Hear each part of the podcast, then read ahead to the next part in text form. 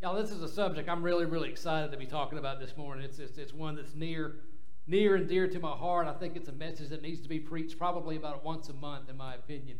Uh, but before we get to the uh, before we get to the scripture, before we get to the uh, subject or the theme of, of, of the uh, sermon today, I want to guys, I want to make you aware of some resources that are out there. If you're not really, or if you're not already aware of them.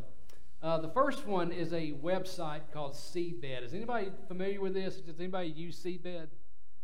Daryl? Okay. Uh, seedbed.com. If you got a pen, write that down, actually, because I can't tell you what a, how much of, of, a valuable resource this really is for us, especially as people who are part of a Methodist or a Wesleyan church.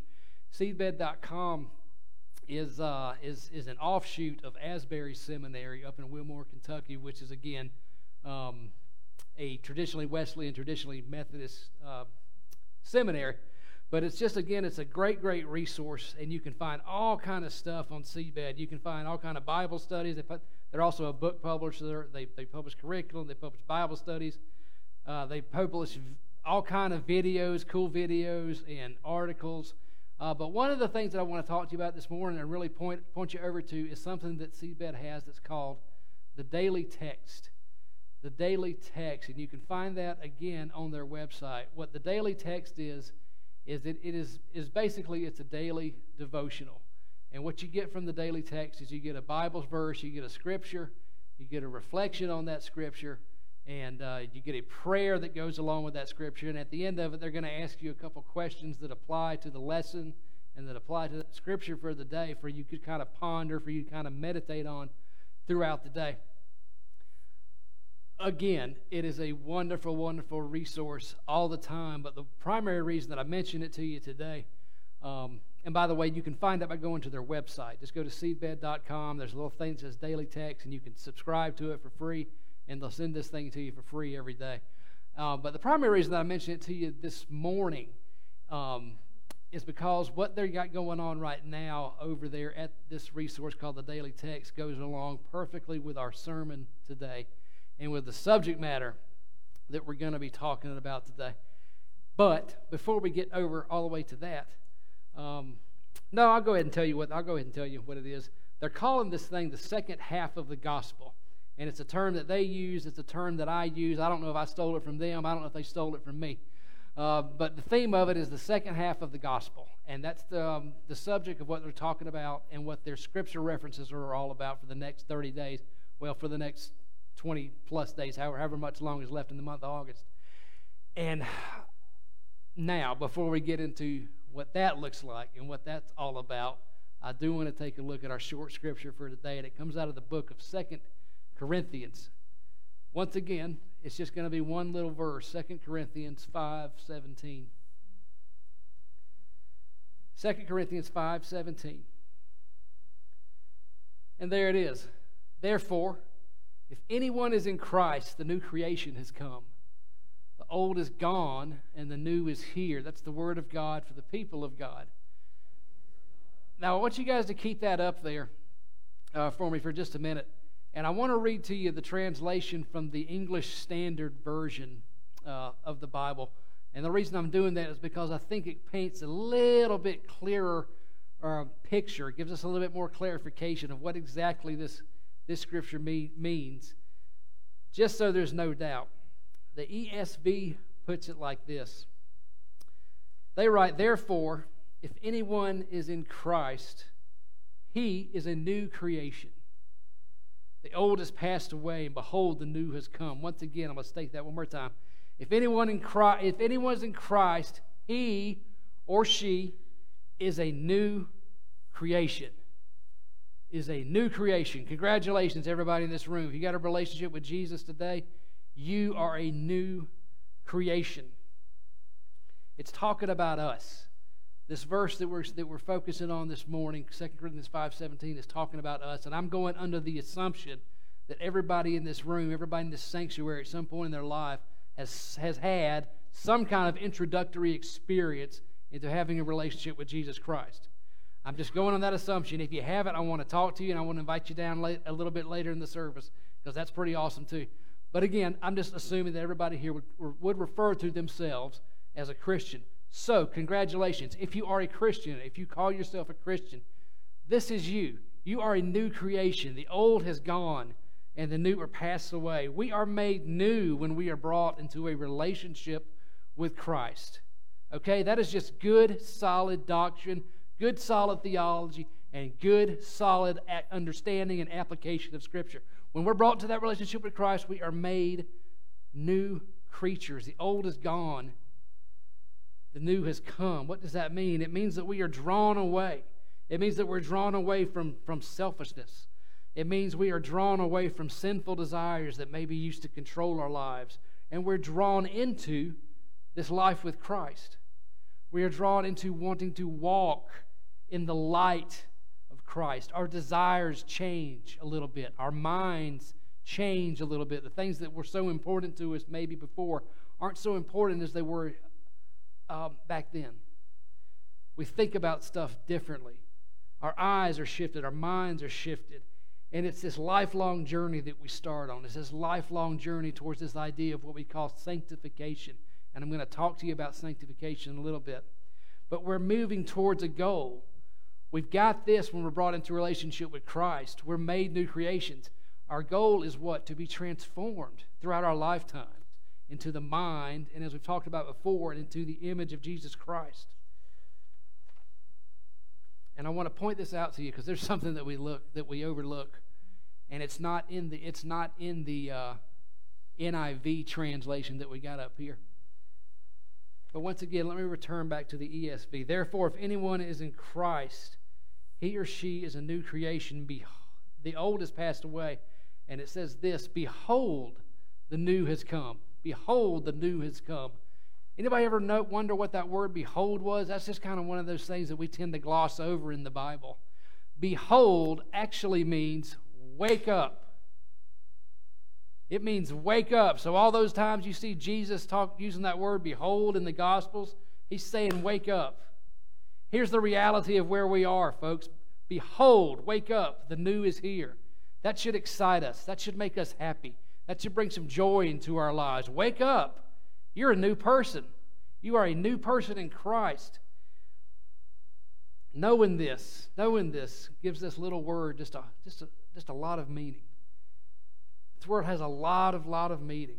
This little tiny verse that we're going over in Second Corinthians, this little tiny verse gives us a glimpse of what we're talking about, what I'm talking about, and what this resource that I told you in the beginning is talking about when we refer to as what we are referring to as the second half of the gospel. It's about waking up. Behold, wake up to the life that Christ is offering us.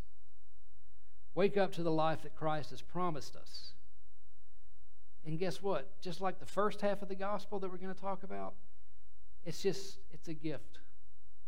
It's a gift. And all we have to do is receive it. It's ours for the taking. So, why? Why, Jerry? Why are you calling this thing the second half of the gospel? Why do you call this thing the second half of the gospel? First of all, because what we're going to be talking about today is the gospel.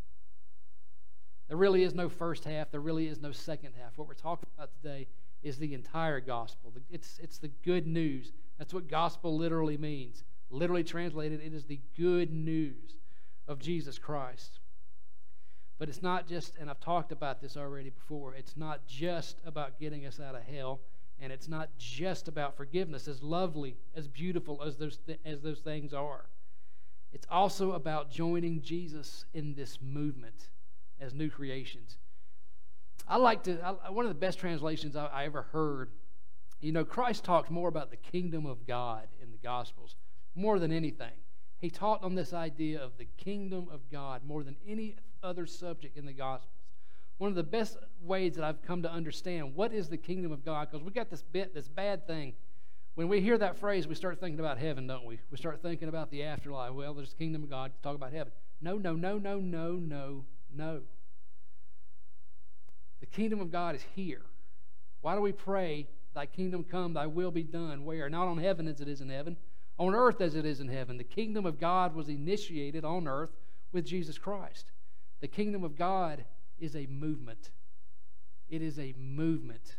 And through the gospel, what I'm calling the second half of the gospel especially, We are invited. We are drawn in to God's kingdom. We are drawn into this movement, this movement of Jesus Christ that reveals to the world, that reveals to our communities, that shows everybody that's around us what God looks like, what the character of God is. We are made new, and people can see this and we can experience it. It's about joining Christ in this movement towards what we talked about early in the service and what we talked about in previous week weeks moving towards this beautiful this perfect love for God this perfect love for our neighbor being witnesses for others to others of the reality of the kingdom of God on earth the reality of the kingdom of God on earth. We should always remember this, folks. We should always, always remember this. The Bible has a lot more to say about how we live in the here and now than it does about the afterlife. The Bible has a lot more to say about how we live during our time on earth than it does about what happens when we die. That's why the second half, or what I'm telling you, or going to tell you, is the second half, or the forgotten part of the gospel is all about, and that's why it's so important. So, what's the problem? What's the problem? Why do you keep using this phrase, the second half of the gospel? The gospel, the problem for the most part, problem for the most part, and I, would, and I would argue, especially what has happened over the last several decades, is that we have been sold, we have been taught, and we have taught ourselves a very, very short sighted understanding of what the good news of Jesus Christ is all about. If you're like me, coming up in the church, here is how I understood the gospel. When people use that word gospel, this is how it was taught to me. This is how I understood it, basically. And I'm going to guess, I'm going I'm to take a guess that most people in this sanctuary have probably been taught or preached this same understanding of what the gospel is. It, it kind of says something like this that we are born into sin. Because of the sins of Adam and Eve, because of this idea of original sin, we are born into sin and there's nothing that we can do about it. There's nothing that we can do to save ourselves. There's nothing that we cannot do um, to save ourselves. There's nothing we can refrain from doing to save ourselves. We are born into a broken relationship with God and we deserve death and we deserve judgment. However, because of Jesus' atonement on the cross, because of his death, because of his burial, his resurrection, and ascension. Because of this, we can have a reconciled relationship with Christ. We can be forgiven of our sins, and we can be assured of our salvation and our eternity in the presence of God if we simply believe in, the, in what Christ has done for us. That's how I was taught what the gospel is. Good news is that's part of the gospel. That is. I'm not going to tell you it's not. It is. and what you guys think I was about to teach you something crazy. But it's not the whole story. It's not the whole story of the gospel. It's a short sighted version of it, as wonderful as it is, as wonderful as this invitation is, as cool as it is to have the knowledge that I've got a reconciled relationship with, with God that I, my sins are forgiven, that I'm going to get the experience to join God in Christ in eternity at some point. Those are all wonderful things, but we stop there. We have a bad tendency to stop right there, and that's enough for us. And we teach people, okay, this is the entire gospel of Christ. It's all about forgiveness, about, about getting into heaven, about being reconciled to God. All of that is true, but that's not the end. That's not the end of it. Nowhere close to being the end of it. Remember what I said a second ago. Bible says a lot more about how we live on earth than what happens after we die. So why does that matter? Why does that matter? People are being saved, right? People are being saved. At least, at, at least they're they're going to heaven. At least they know their sins are forgiven. Problem is, it's not the end of the story, and it's not the entirety of the gospel. One of the saddest things is that we is that we teach people that this is all that the gospel has to offer us, and we just stop there. We stop seeking God when that happens, and we fail to accept, we fail to embrace, and we fail to receive all that Christ has to offer us. A lot of people, many people, many people in our churches, many people that we've known over the years have, have, have accepted Christ as their Savior. Many of them have received forgiveness. Many of them will, in fact, uh, be going into the presence of God when they die. They have these reconciled relationships. But what happens when we only receive this part of the gospel as the entire gospel? We stop growing for one thing. We stop growing for one thing. One of the, one of the things that the um, authors of the daily text resource that I wrote that I told you guys about in the beginning, they said this, or they wrote this about the, uh, on this subject a little bit earlier this week. They wrote, "Here's the sad part: many, if many, if not most people who accepted Christ on these terms." Never took it, never take it much further. Maybe they joined a church, maybe they got involved in some religious activities. They probably attempted some form of sin management and they ultimately gave up. They're going to heaven someday, but in the meantime, they're mostly just doing other things. How many people do we know like that? How many people do we know that have gotten saved over the years? They come, they're excited about church, they're excited to be here. Six months later, they're nowhere to be found. They fall away, they're gone. All of us know these people. All, all of us have loved these people. All of us have had relationships with these people. What happens to them? We're not teaching them the whole gospel. We're not teaching them the whole gospel. In other words, what happens is we just kind of keep going on living our lives like everybody else. We look like everybody else. We talk like everybody else. We act like everybody else. Jesus stops being our first priority. What else is there? I'm saved. I'm forgiven. I'm going to heaven. If that's what we teach people, that's the results that we're going to get. And that's never what Christ intended for his church. That's never what Christ intended for us as individuals. Jesus stops being our first priority. Growing into Christ likeness stops being our first priority. If we do, if we're lucky enough, then we do wind up remaining in church. It just turns into another something to check off of our to do list. Y'all remember this verse in John 10 10, Jesus said, and here's another beautiful part of what the second half of the gospel looks like. He says, I've come that you might have life and that you might have it to the full.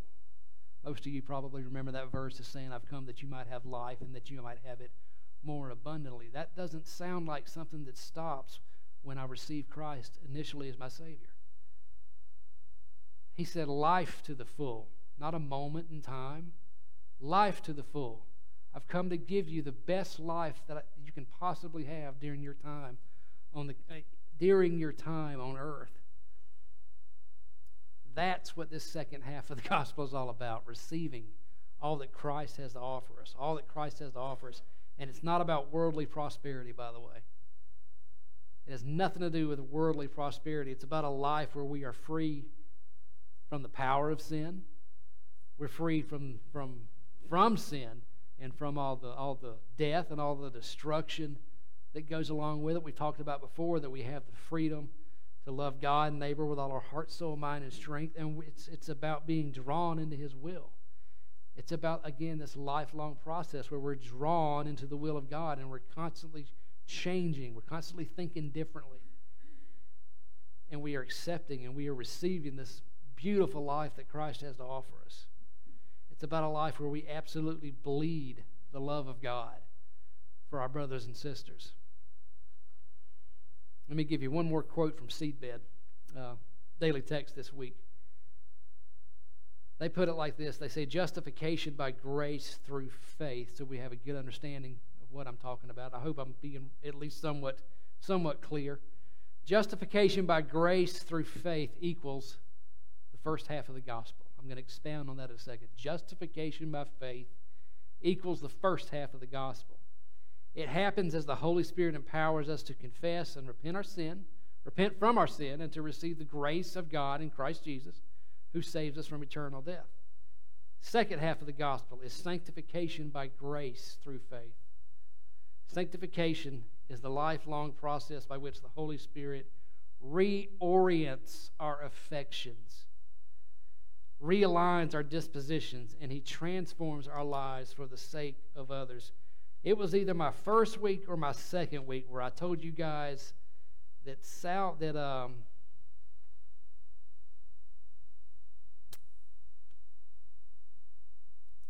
justification is not salvation. Y'all probably don't remember that I, that I said that, but at the time when I did say that, I told you one day I'm going to teach you what I'm talking about. So now I'm going to teach you what I was talking about. Salvation, when we use that word salvation, most of us think what we're thinking about is really this idea called justification. When you say a person is saved, generally you're thinking about something in the past tense, right? He was saved or she was saved. In other words, that, that person had an experience with Christ. They were brought into this relationship with Christ. That is salvation, but that is not all of salvation. That is the idea of what we in the Methodist and Wesleyan and, and most other circles really call justification. Okay, when we're brought into this relationship with Christ, we are justified before Christ. But it doesn't stop there. Salvation does not stop there.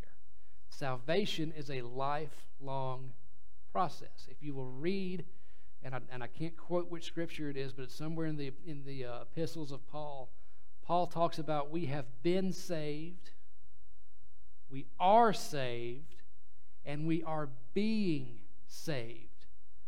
Okay? So we are constantly being saved, hopefully. Hopefully, most of us are. We're constantly be being saved. It's not just a one and done experience for us. And this is where the idea of sanctification comes from, and this is where the idea of the second half of the gospel is all about. First half of the gospel equals justification. It's that moment that we're brought into this relationship with Christ where we have been saved. Second half of the gospel is all about sanctification salvation, where we are saved and we are being saved. We are constantly doing this. This is something that's constantly happening to us as long as we are receiving it. And again, that's the cool thing. We work so hard. A lot of us, a lot of us work so hard, and, and I like that the fact that they use this word sin management, because I think that's something that we that we that, that a lot of us try to do in our walk with Christ, and it's a mistake. Okay, we try, we try, we try, we try, we try to do better. We Constantly start trying to do better. I'm going to do better, God, yet I keep sinning. I'm going to do better. Forgive me, yet I keep doing the same thing. Forgive me. Next day, do the same thing. Forgive me. Next day, do the same thing. Anybody else been ever been caught up in one of these ruts? Yeah, of course. Don't feel don't feel like you got to raise your hand. But that's what we do, and that's our mindset. We're going to try harder. We're going to do more. Sanctification's a gift, y'all. Salvation's a gift. That's the cool part about it. It ain't about trying hard, it's about learning to receive. Just as we receive that initial gift of justification, so God also wants to offer us that free gift of sanctification. It's not about trying harder, it's learning how to receive, and it's learning how to submit. That's the cool thing about it. That is so cool to me. That's the whole story. That's the entirety of the gospel. I don't know about you guys, but you know, I ask myself, why would I want anything less? I got to be honest with you folks, and I know we push for time. I got to be honest with you. If I thought a number of years ago that Christianity was all about getting for being forgiven and, and, and going to heaven and being reconciled to God, I probably would not have remained a Christian. I probably never would have been drawn into Christianity. As wonderful as those things are, and those are wonderful. Those are wonderful, and I believe that all day long. I hope, hope, hope I'm not. You guys don't think that I'm that I'm diminishing those things because I'm not. But back in the day, if I thought that all there was to Christianity, chances are I wouldn't have stayed. It's this second half that keeps me going. It's this second half that excites me.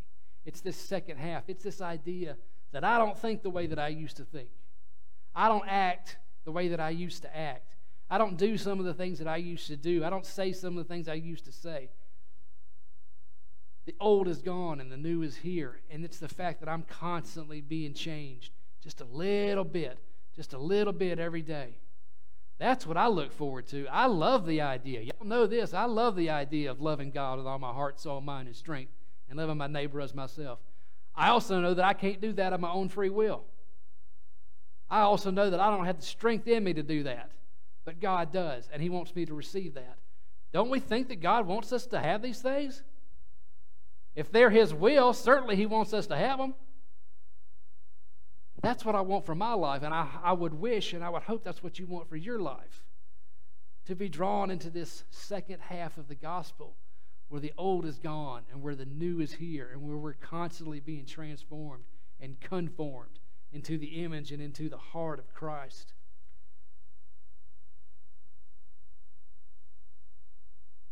Here's the thing, and here's, the, here's a uh, succinct idea of what the gospel is the entire gospel. And again, this is this is this is from this is from Seedbed. This is not I didn't come up with this by myself. I'll give credit where credit's due.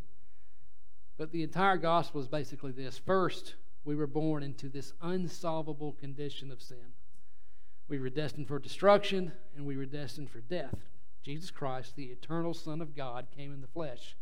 He came to the world to destroy sin, He came to destroy death, and He offered His life, death, resurrection, and His ascension for the eternal salvation. If we receive this gift, we will live eternally for God.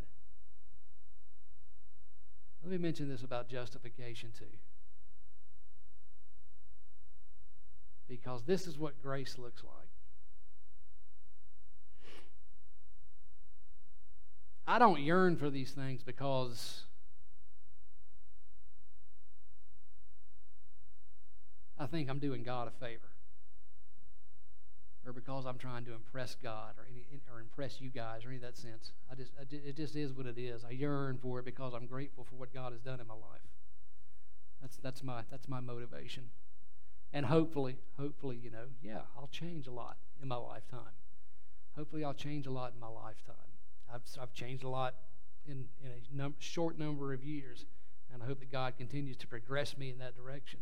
But here's the thing about justification and here's the thing about grace not everybody gets that opportunity. Not everybody gets the opportunity for lifelong sanctification. Not everybody gets the lifelong opportunity to be in that group who is being saved. Cool thing about justification is there's people out there caught up in sin right now who are going to die tonight. They're not living right lives. Maybe they caught up in addictions. Maybe they're caught up in prostitution. Maybe they're caught up in, in, in whatever ungodly thing that they're doing. If they've received that justification, they die tonight, guess what's going to happen to them? They get to go to the same place I'm going. Y'all believe that? That's what Scripture says. That's the cool thing about the first half of the. That's the grace of God. And the grace of God says we don't earn it. You may not be doing right, but simply because you believe, you get to be with me, you get to be forgiven. Second half of the gospel says that we were created in the image of Jesus Christ to be filled with the fullness of the Holy Spirit in order to become a powerfully transforming new creation of the love of Jesus. Here it is, for the sake of others and to the glory of the Father. All of this is for the sake of other people, by the way. Goes back to loving God and loving others. The gospel, the second half of the gospel, is, is all about transforming me for two purposes to glorify God and for the sake of other people. Christianity is all about relationships, it's all about every person that we bump into during the day. It's not about me. Unfortunately, we make Christianity about us a lot of times. It's not. Everything that we're being sanctified for, everything that we are being saved for, is for the glory of God and for the sake of other people. I want that because I like the fact that I'm a little bit, I'm not, I'm not totally unselfish, but I'm a little bit less selfish than I was yesterday. A little bit less selfish than I was five years ago. I like that. And that's where God is leading us all to. Let's embrace that second half. I think probably I'm gonna again I'm gonna I'm gonna guess that most of y'all have embraced that first one. Let's embrace the second half. Let's grow. Let's pursue that. Let's learn how to how to relinquish our wills to submit to this thing that God wants to offer us. And that's that's the other thing, cool thing about it, you know, is that brings to us that fullness, that fullness that God, that Christ talks about. Gracious Heavenly Father, we thank you for this morning. We thank you again, as always, for for the gift of salvation. God, we thank you for the love that you have for humanity. And God, we ask that you would open up our hearts to uh, your ongoing work in our lives. Help us to learn how to submit to your will. Help us to learn to receive the fullness of life that you have for us. And gracious Father, we thank you for the gospel of your Son, Jesus. Jesus, we want to comprehend this word in a way that we never have before. We are new creations, as the scripture tells us. The old is gone. Behold, the new has come. We ask you to forgive us for missing that. Forgive us for missing that, and forgive us for failing to teach this to others. Holy Spirit, we ask that you would write this word that we've received today on our hearts. We open the door of our hearts to you, and we are ready now to walk through that door right here and right now. In the name of the Father, Son, and Holy Spirit, amen.